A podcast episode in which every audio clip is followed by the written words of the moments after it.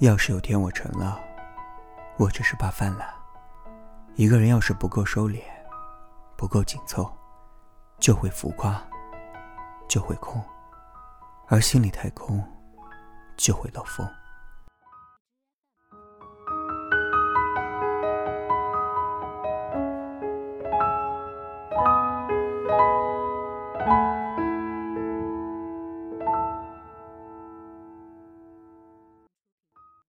什么遥远而朴素的理想，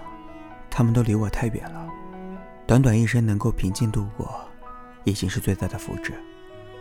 在我什么都没有的时候，至少我还有自由，我还有权利去选择，要做一个怎样的人，去爱一个什么样的人。乐安天命，不和生活顽强抵抗，并且知足常乐，这些都是形式。生活的艰难，沉重婉转。是不可言说。但凡所有可以轻易说出口的痛，都不具备被称为艰难的资格。生活不是非要像石田玉夫那本《不去会死》里描述的那样，丢掉工作，丢掉人生中所有安稳的影子，去寻求自己深层欲望的满足，骑自行车环游世界。这样的行为。带给人的不仅仅是感官上的刺激，与欲望得到满足后的强烈快感，更多的是疲乏和居无定所的窘迫，以及无法得到救赎的不安定感。实在无需比较，因为怎么样都是生活。每个人都只有一个人生，慎重选择。你拟定怎样的目标作为你的追求，你渴望什么，都取决于这一刻你遇见谁。很多时候，我都在想，究竟还会有什么东西会像氧气一样，是我必须去争取，否则就无法维系生命的？亲情、友情，再或者是爱情？然而，某节理论课上，导师教会我，爱情这玩意儿，被排除在人类精神需求必需品的行列之外。也就是说，假如一个人连最基本的生活都无法维系，那么，爱情就等同于一瓶价格高昂的香水，气味迷人，但是毫无实际作用，因为它既不会提供你最不可或缺的温饱，也不会成为你生病时至关紧要的钞票。如果还有什么东西会像氧气一样，是我必须去争取，否则就无法维系生命的，那么我想，就是顺其自然的心境。我曾经将顺其自然解释为顺从内心的欲望所趋，事实证明，这个解释是愚蠢又荒谬的，因为这就等同于另一种意义上的任性妄为，是自私且不负责任的。人生大概就是这样，充满了自我矛盾的悖论，但大多数时候，人就是在这样反复无休止的自我推翻中成长起来的。就像现在的我，明白所谓的顺其自然，就是不强求任何，淡然面对得失一样。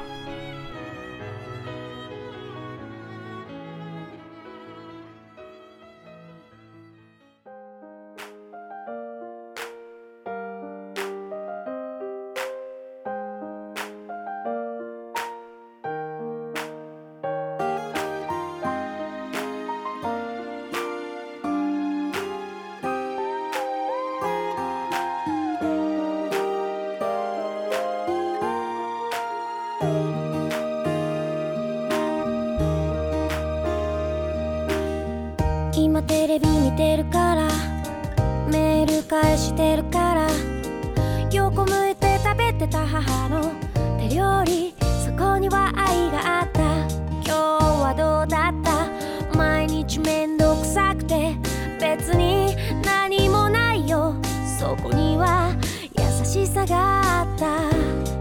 帰りが遅くなった時真っ暗なテーブルに作り置きされた夕食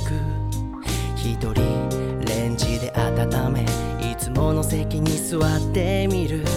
なぜだろう美味しいって言葉も空っぽでこんなにも温かいご飯がこんなにも温かい笑顔がこんなにもすぐ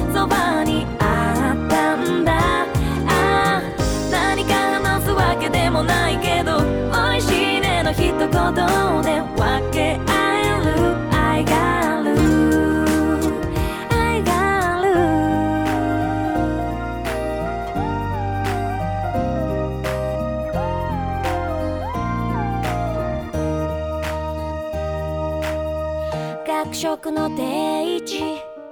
止まらない笑い声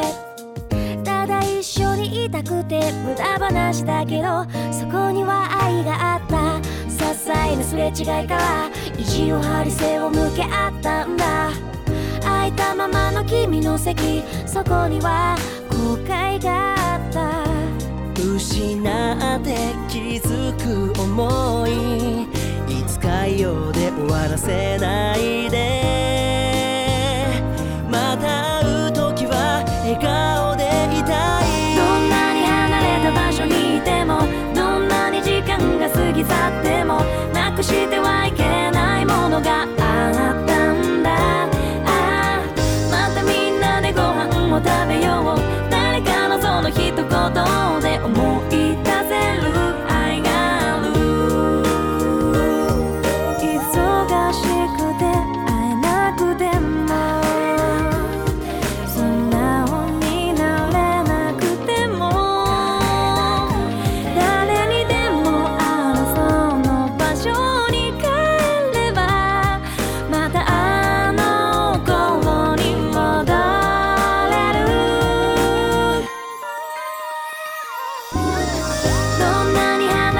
所にいてもどんなに時間が過ぎ去っても